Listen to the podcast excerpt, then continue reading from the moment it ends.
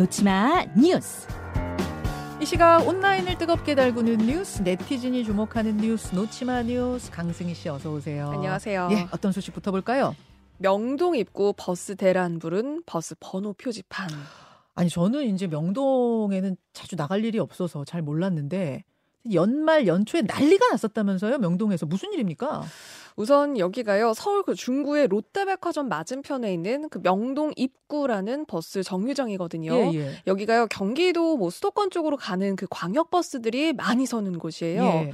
버스 번호가 바닥에 그 동안에 쓰여 있었거든요. 음. 그러니까 사람들이 줄 맨 앞으로 가서 일일이 이제 번호를 확인해야 되는 좀 수고로움이 있기는 했습니다. 음. 그리고 또 버스가 다가오면 사람들이 좀 몰리고 또 네. 부딪히고 막 그러는 것 때문에 서울시가 이거 너무 위험하다. 그래서 음. 지난달 28일에 여기다가 번호 표지판을 이제 스탠딩으로 설치를 해둔 거예요. 지금 화면 준비하셨는데 그러니까 여기 1번 버스 여기 서세요. 2번 버스는 여기, 3번은 여기 푯말을 다 세워서 네. 지정해 준 거예요, 자리를. 그렇습니다. 예. 그 번호 표지판을 정말 뭐 만약에 5,100번이다. 그 5,100번 표지판을 세웠던 건데요. 예.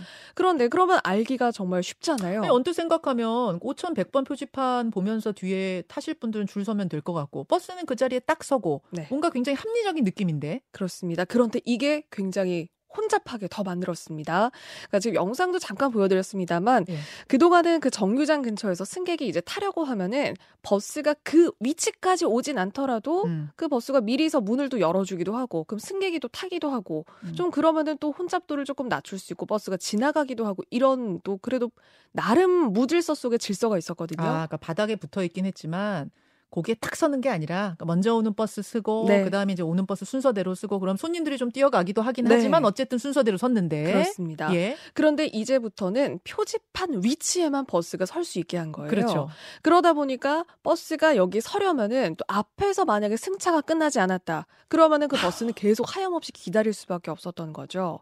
아, 그 자리를 지키려다 보니까 버스들끼리 엉키고 난리가 난 거군요. 네. 그래서 음. 서울역에서 이 명동 입구까지 한 정거장인데요. 여기까지 그 버스가 1시간 넘게 걸리기도 했습니다. 아, 그러다 보면은 그 명동 입구 정류장에는 사람들이 그만큼 계속 기다리고 몰릴 수밖에 없었겠죠. 어.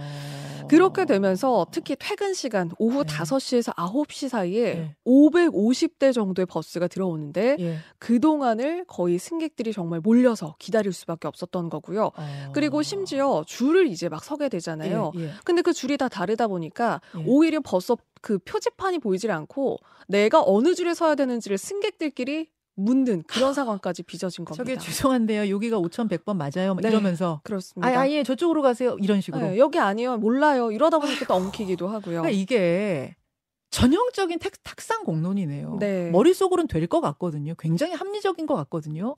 근데 저기 상황이 그 정도 공간이 확보되지도 않고 네. 엄청나게 많은 버스들이 오고 사람들이 서는데 그것에 대한 어떤 어, 현실적인 네, 배려가 없었던. 그겁니다. 그러니까 현실을 충분히 고려하지 못했다 이런 비판이 나왔고요. 네. 정말 웬 탁상 행정이냐, 오히려 도로가 주차장이 됐다. 막 시민들 불만이 속출했고요.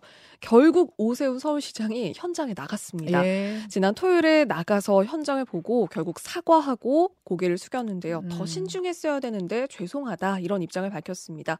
그래서 결국 대책은 이 표지판 운영을 이번 달 말까지 유예를 하기로 했고요. 네, 네. 그리고 용인 수원으로 가는 그 버스 정류장은 좀 한 블럭 이동을 해서 음. 옮기기로 결정을 했습니다. 그러니까 이런 일이 참 많아요. 잘해보려고 한 건 맞거든요. 네. 취지 자체가 나빴던 건 아닌데 현실적인 배려. 아, 국민들 실제 사용하는 사람들의 많은 이야기를 들으면 음. 소통하지 않을 경우에 네. 발생하는 상당히 자주 있는 행정 착오 같습니다. 이번 기회에 이게 타산지석이 됐으면 좋겠어요. 네. 다음으로 가죠. 다방업주 살인 피의자 강해 보이고 싶어서 살인했다.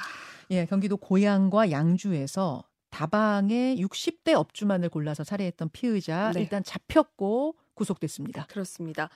우선 범행은 지난 12월 30일 그리고 지난 5일에 각각 고양, 양주 이렇게 연이어서 이 한 사람이 범행을 한 거였습니다.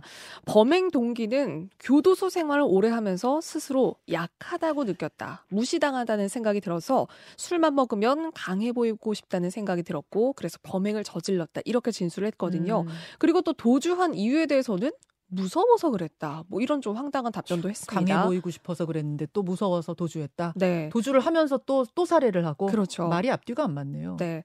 살인 직후에 가게 안에서 30만 원 정도 훔친 것도 파악이 됐거든요. 네. 그래서 경찰이 살인과 함께 현금을 훔친 점 이걸 토대로 강도 살인 혐의를 적용을 하는데 이거는 음. 일반 살인죄보다 더 중한 처벌입니다. 네. 그리고 이 남성에 대해서 신상 정보 공개도 검토를 하고 있고요. 예.